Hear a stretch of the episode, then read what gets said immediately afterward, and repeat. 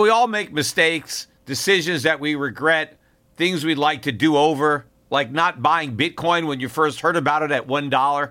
We all carry around different stresses, big and small. When we keep them bottled up, it can start to affect us negatively. Therapy is a safe space to get things off your chest and to figure out how to work through whatever's weighing you down. At times, therapy has helped me and my loved ones in many ways. Therapy isn't just for those who've experienced major traumas. With the right guide, you can discover effective strategies to minimize distractions and truly connect with your needs, setting the stage for a more balanced life. If you're thinking of starting therapy, give BetterHelp a try. It's entirely online, designed to be convenient, flexible, and suited to your schedule. Just fill out a brief questionnaire to get matched up with a licensed therapist and switch therapists anytime for no additional charge. Take a moment. Visit betterhelp.com slash gold today to get 10% off your first month. That's betterhelp, H-E-L-P dot com slash gold.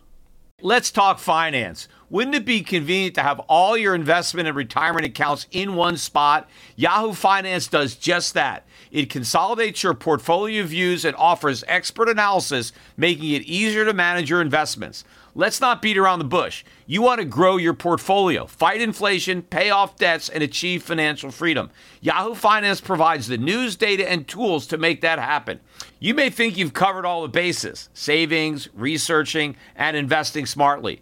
But to truly excel, you need Yahoo Finance in your corner. A holistic perspective is crucial for success, and Yahoo Finance ensures you have it. With a massive community of over 90 million users monthly, Yahoo Finance is here to guide you on your path to financial success. For comprehensive financial news and analysis, visit the brand behind every great investor, Yahoo Finance, the number one financial destination, yahoofinance.com. That's yahoofinance.com. The Peter Schiff Show. Quick announcement at the beginning of this podcast. I will be in Orlando. I'm flying up there tomorrow. I'll be there for a Wednesday, Thursday, coming back Friday.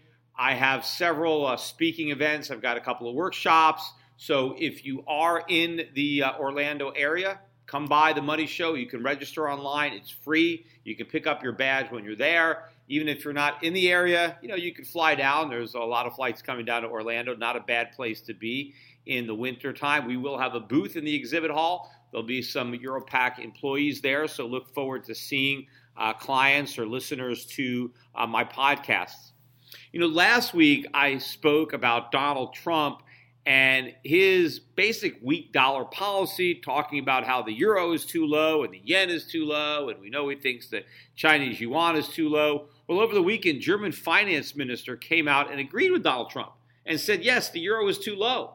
And we know that the Bundesbank does not approve of the easy money policies, the QE, the negative interest rates uh, that Draghi and the ECB have forced upon them.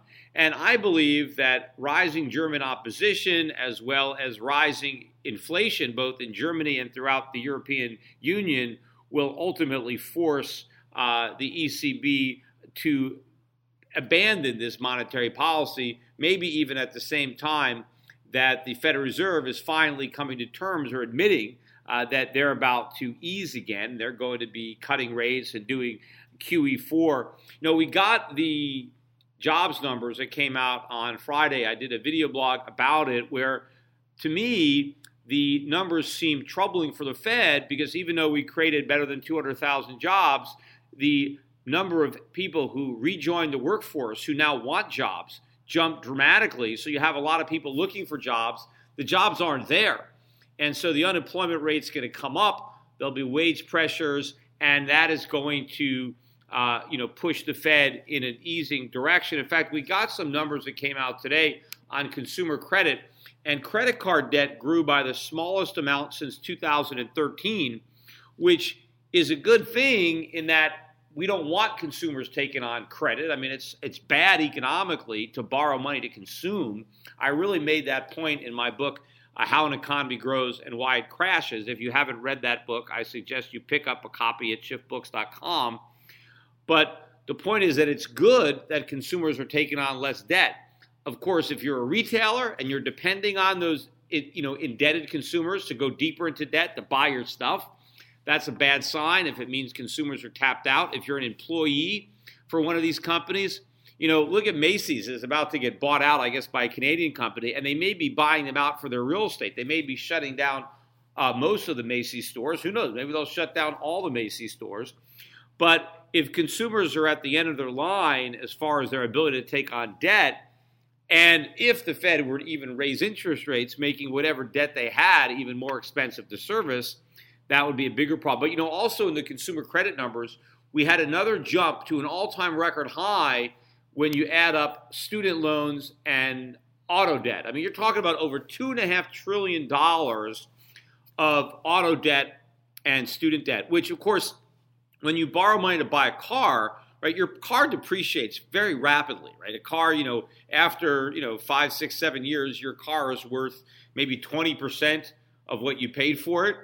Uh, but you know, how much is the loan? I mean, the loan can still be a significant amount of money. And of course, these college degrees are pretty much worthless the minute you graduate. I mean, they depreciate faster than a car. In fact, they probably never even had any value to begin with. So many of these degrees are really, literally worthless in the marketplace. Yet you have uh, students paying tens of thousands or you know even over a hundred thousand dollars to get master's degrees, which are as worthless as the undergraduate degrees in some of these subjects but no one really cares because you know it's just a bunch of kids. What do they know? And they're borrowing all this free money that's being doled out by the government. But that's a lot of debt with no real collateral behind it you know a used car and a worthless liberal arts degree. So for some reason you still have auto debt and student debt rising but credit card debt slowing down. I mean maybe that's about all they can handle uh, once they borrow all this money to go to college, maybe the students can't put as much debt on their credit card or they're putting it all into their homes. But these bubbles are going to burst, particularly the auto bubble. It's got to be very, very troubling, especially if you look now uh, at some of the inventory numbers out there of unsold uh, cars building up uh, on lots around the country. And you already have this debt bubble, which means at some point, uh, the car buying public exhausts its capacity to take on more debt and the lenders realize that they've already loaned too much money. And of course, if interest rates go up, that's only going to cause the air to come out of this bubble that much faster, which is the last thing the Federal Reserve wants to have. You know, we got some numbers today too on the U.S. trade deficit, which the December number came out and it was a little bit smaller than estimates, although they revised up the November, so it was got about a push. But overall, the deficit in 2016. This is the unified deficit, which is the deficit in merchandise, but it's offset by a surplus that we have in services. But that unified trade deficit ended 2016 at 502.3 billion. Uh, that is the highest uh, annual trade deficit in four years.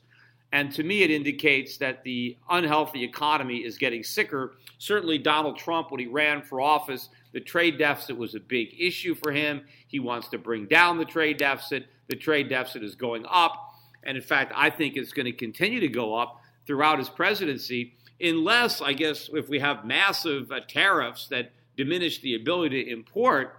But of course, that's also going to bring about a even more severe recession. I have no idea if that's actually going to happen. But absent something like that, the trade deficits are going to go up especially if I'm right on the dollar going down.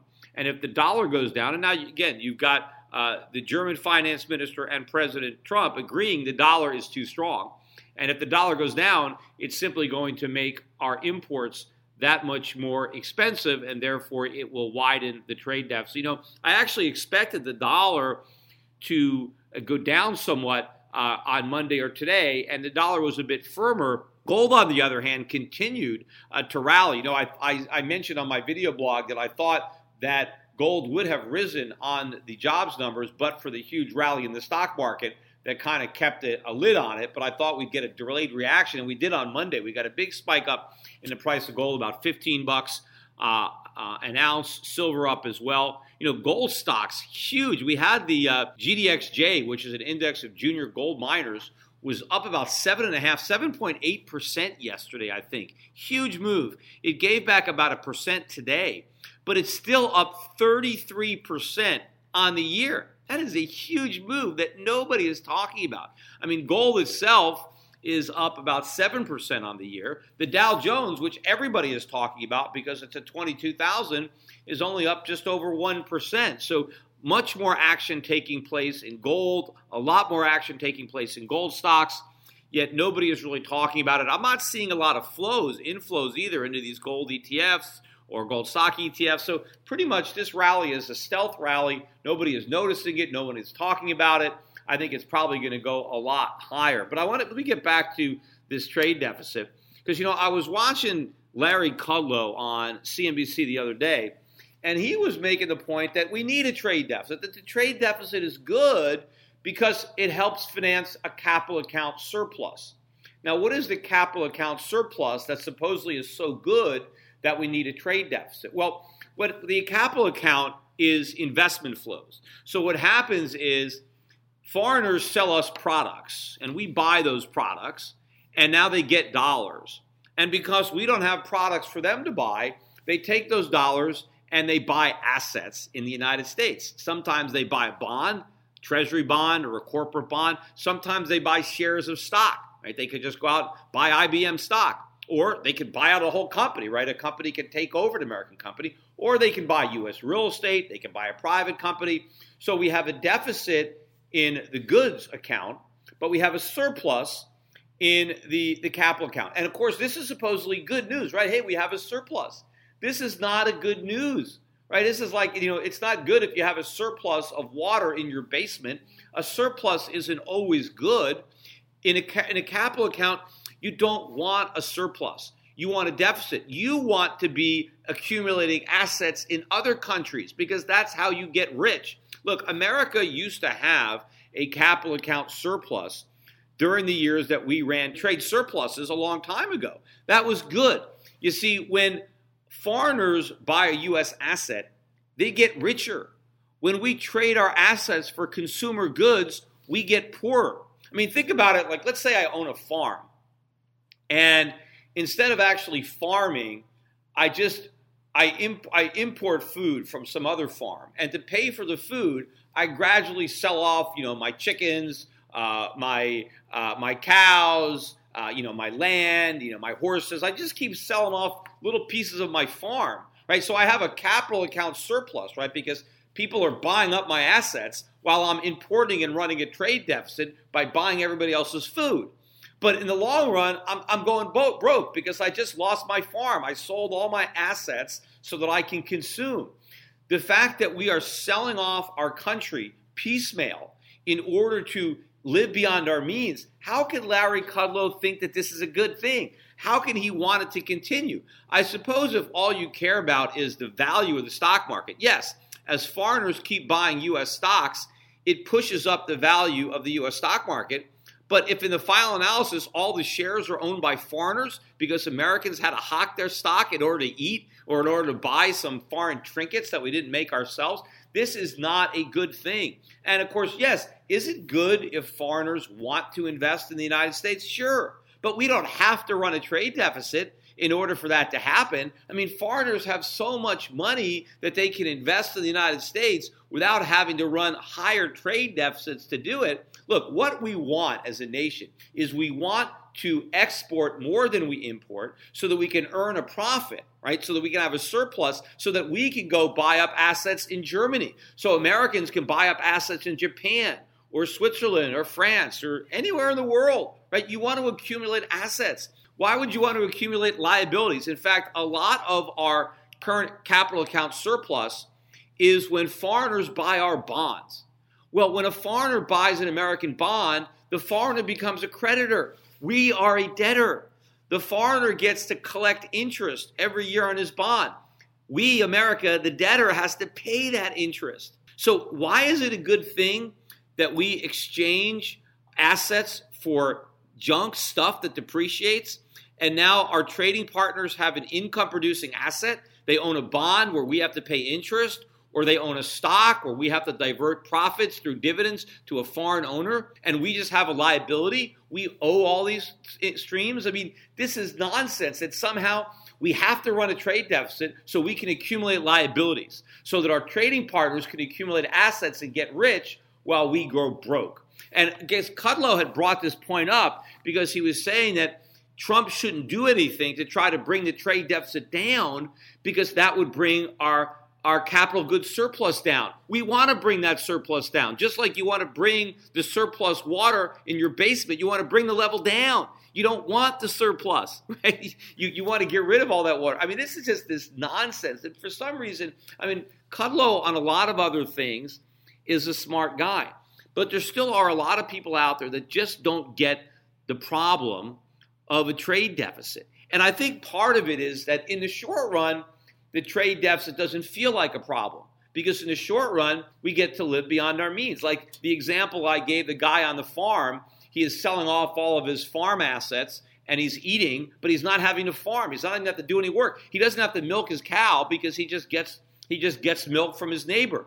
But then he sold his cow. Right? And so so in the short run, when you when you have a trade deficit and a capital account surplus, life is good.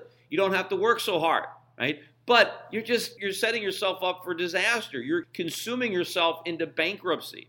That's not what you want. You want to accumulate assets. So eventually you don't have to work anymore because then you can live off the income of your assets. See, our trading partners are getting all these assets that are going to generate revenue. And in the future, they're not going to have to work as hard because they're going to just be collecting interest and dividends on all the assets that they accumulated when they had trade surpluses with America.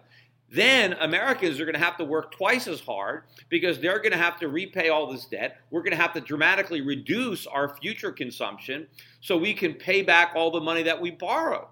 Now, of course, in the final analysis, I think we end up defaulting on all these promises. There's no way we can possibly repay all this debt. So in the in the final analysis, our creditors are going to get screwed because the bonds, for example, that they own, they're either not going to get paid because we default, or they're going to get uh, paid with inflated dollars, so they're not going to get their purchasing power. But to the extent that foreigners own real assets in the United States, to the extent that they buy corporations or real estate or private assets, unless we actually nationalize them, you know, communist style, which I think the probability of that is very slim, then they're gonna they're gonna have those assets. They're gonna, you know, like they buy the country out from under us, and the dollar really collapses, and then the whole party comes to an end. But the reality is these trade deficits are bad. Trump is right that they're bad, but the solution to the trade deficits involves not just renegotiating our trade agreements, but it involves massive deregulation,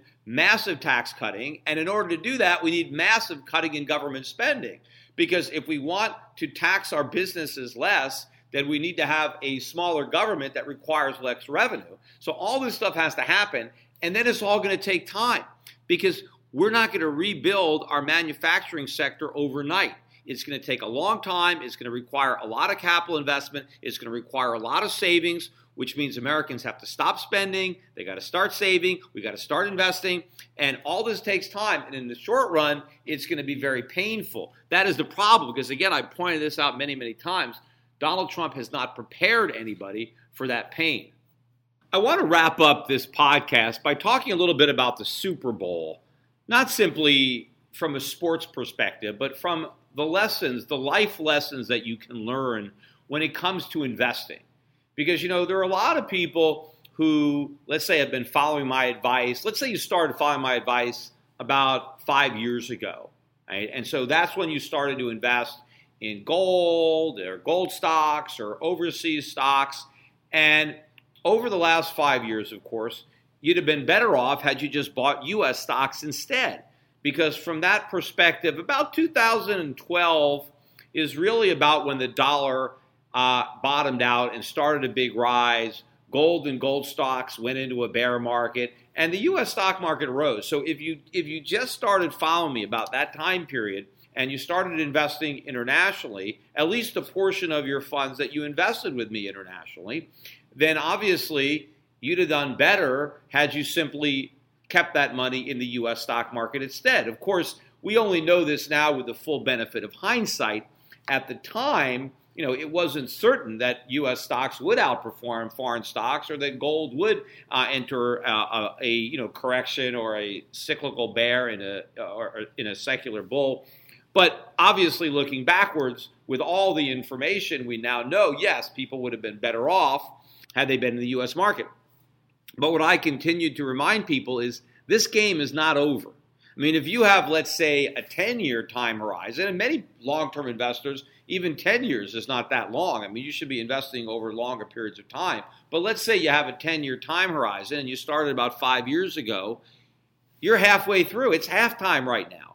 And maybe the US based investments, maybe the people who invested in the U.S. stock market, they got a lead, right? They're winning at the half, right? The people who invested in the U.S. markets, yep, they're beating the international markets. They're beating, uh, you know, let's say gold or gold stocks. But this game isn't over. Just like the Super Bowl wasn't over at the half. You know, it didn't matter uh, that the Atlanta Falcons had a 21 to three lead at the end of the first half. It didn't matter that halfway through the third quarter they had extended that lead to 28 to three right? They were up by 25 points. Did they win the game? No, they lost the game.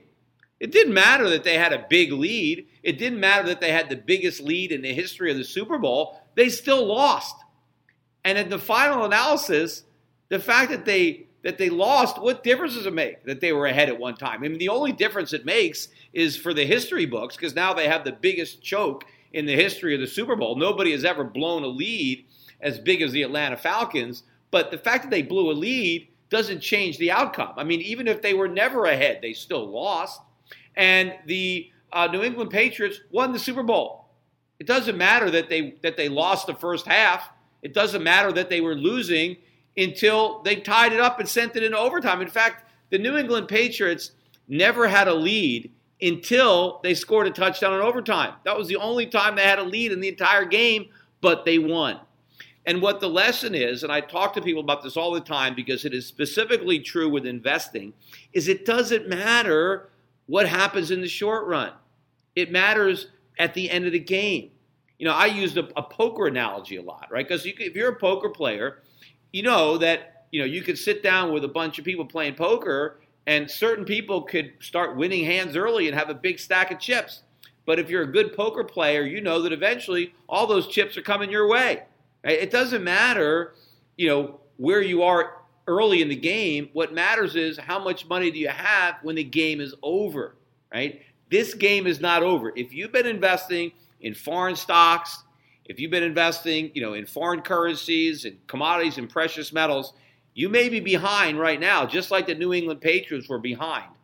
But you're going to win the game because you got a better hand, right? Or you got a better team we are going to we are going to outperform uh, the U.S. stock market big time in the long run. And, and at the end, let's say over a 10 year period, we end up way ahead. It doesn't matter if the returns were skewed towards the second half, right? It doesn't matter that the Patriots won the Super Bowl because they scored all their points in the second half of the game. It wouldn't have mattered if they evenly spread them out throughout the entire game because the result is still the same. They won and the Falcons lost. And I think that the people who are happy now, just like I'm sure a lot of Falcon fans and Falcon players were pretty happy at halftime. I mean, they probably thought they had that game in the bag, right? So there are a lot of people who bought the U.S. stock market a few years ago who were smiling and very happy. They think they won. You know what? They're about to run into Tom Brady and, and the New England Patriots, right? Can you imagine, you know, the disappointment that people had when you when you thought you were going to win when you snatch uh, defeat from the jaws of victory. I think that's what's going to happen to a lot of these investors who think they've won. They think they're they're at Dow twenty thousand, right? And you know, you, they, they think they've done the right thing, and I think, gee, you know, that Peter Schiff was wrong. You know, look look where gold is. You know, look where look where the dollar is. This is the halftime, and in fact, look at last year, right? If you just look at my investing strategy for 2016 you did better than the Dow, right? If you if you bought if you invested internationally, you beat the Dow in 2016. If you invested in gold and gold gold stocks, you beat the Dow in 2016, and you're beating it again in 2017. It's just that you haven't made up for the fact that you lost to the Dow in 2012, 2013, 2014, 2015. But a comeback has to start somewhere, right? When did the Patriots start their comeback? They finally scored a touchdown in the third quarter. They scored their first touchdown. They missed the extra point, but you had to start with somewhere. They couldn't come back from a 25 point deficit without that first six points. And then they added a field goal. They added three points, but they were still down by 16 points.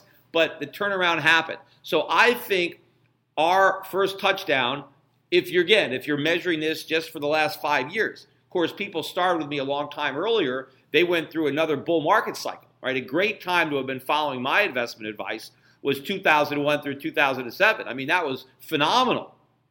Uh, but if you just started following me more recently, right? I mean, if you started buying gold when I first started recommending gold in 1999, I was buying it for clients. It was under 300. I remember the first time I was buying silver for people. I was buying silver at the Perth Mint for under five dollars an ounce.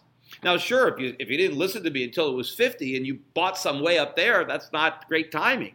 But if you started from the beginning, I mean, it's 17, 18 now. That still beat the Dow you know, they beat, you know, silver outperformed a lot of investments over that longer period. But if you just started, you know, 2012, 2013, then you're down right now. But I think that we are going to come back in a, in a big way, just like, you know, just like it might have happened if you far, if you started following my advice in 1997, right? For those first few years, you missed out on the stock market bubble. You missed out on all the dot com profits, but those profits went away. I'm sure a lot of people who owned internet stocks, who rode them all the way up and then rode them all the way down, felt like a lot of Atlanta Falcons players or Atlanta Falcons fans, right? People were very giddy. People thought they had all kinds of profits. People thought they really won, and then they lost it all, right? They went they went from all mega wealth on paper, right, to nothing. A lot of people had that story. In fact, a lot of people ended up with tax bills on profits that they never actually realized on paper, but because they exercised options and they incurred these these uh, tax obligations, a lot of people not only lost everything but had a, had a bill from the IRS. So you could you can go from uh, thinking you've won to losing it all. And so I think that is what's going to happen to a lot of the people. They have no idea what's going to happen in the U.S. stock market. They have no clue as to how overvalued it is.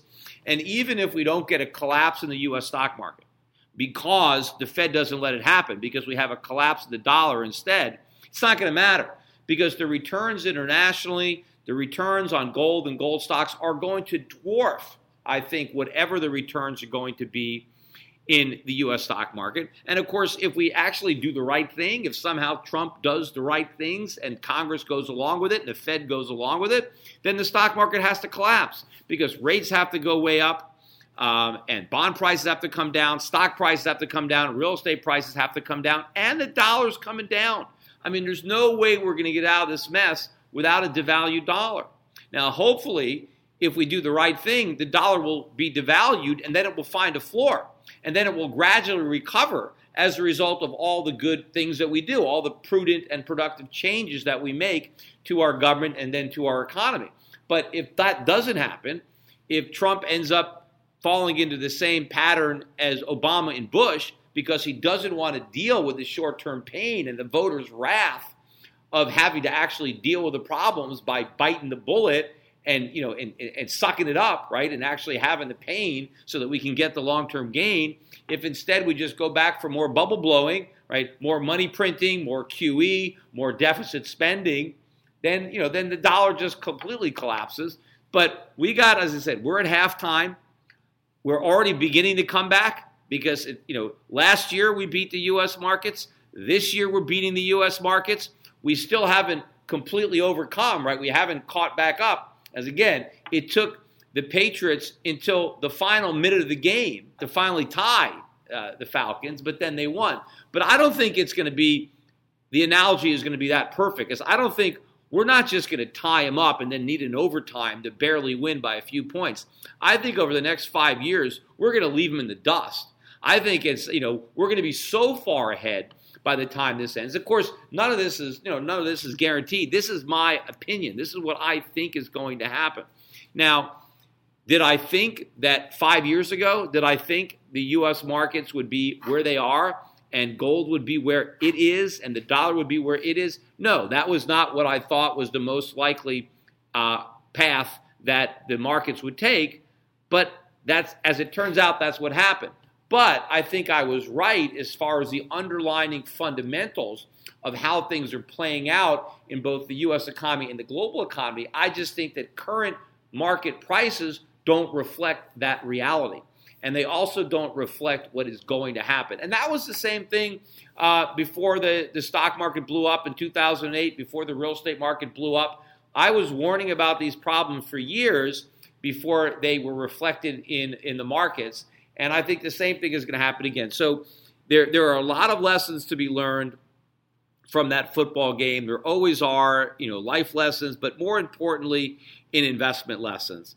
So hang on to these stocks. And in fact, if you have the opportunity, if you have the ability, because a lot of people who have invested money with, with me and my strategy, they send a portion of their assets to invest internationally or in, in, in gold, as they should, and they kept another portion in maybe in the US market. Well, now the US market is very expensive, just like it was in 2000 and 2001. The foreign markets, the emerging markets, gold stocks, are on a relative basis a much better deal.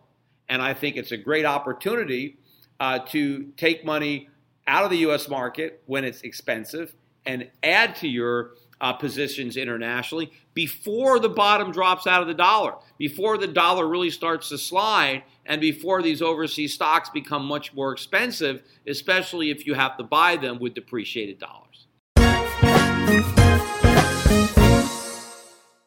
Today's financial advisors behave like pro wrestling TV commentators. They scream that the recovery is strong, debt is manageable, inflation is low, and that the Federal Reserve has everything under control. They may be oblivious, but the danger is real. Looking beyond the media hype can open a world of broader investing ideas. Euro Pacific Capital is a registered investment advisor that offers stock focused wealth management services that closely follow the strategy of our founder and CEO, Peter Schiff. We concentrate on those countries that are more closely in tune with Peter's vision of how capitalism is supposed to work. And these investments are not hard to find, provided you know where to look. Isn't it time you change the channel and let Euro Pacific put a little reality back into your portfolio? If you live in the United States and have $25,000 or more to invest, call 800 727 7922. That's 800 727 7922. Non U.S. residents access similar strategies through Euro Pacific Bank at europacbank.com. Euro Pacific Capital and Euro Pacific Bank are affiliated companies. Hello, this is Peter Schiff. I bet you didn't know that without silver, you wouldn't be hearing this podcast right now or be able to use a computer at all. From laptops to smartphones to TVs to speakers, virtually all modern electronics use silver to conduct electricity. Did you know that the average solar panel uses two thirds of an ounce of silver to function? And the solar industry is expanding dramatically, not just in America, but in booming developing nations like China and India. Silver is naturally antibacterial and is used extensively in modern medicine. Silver coatings are being added to breathing tubes, bandages, catheters, and other medical instruments to reduce the spread of infections. When antibiotics fail, silver still works. I believe the 21st century will be the century of silver. As fiat currencies continue to collapse and new uses are found for silver every day, the white metal's strong industrial demand and low per ounce price will make it increasingly attractive to savers around the world. At today's prices, people of any age and background can afford to buy some silver. Learn why silver is a smart and reliable investment in my free special report, The Powerful Case for Silver. Visit schiffsilver.com and download it now. The powerful case for silver includes information about silver's amazing chemical properties. It also explains why I believe silver may outperform gold in the coming years. Download the powerful case for silver and educate yourself, your friends, and your family about the white metal. Just visit schiffsilver.com to download my free report. That's schiffsilver.com.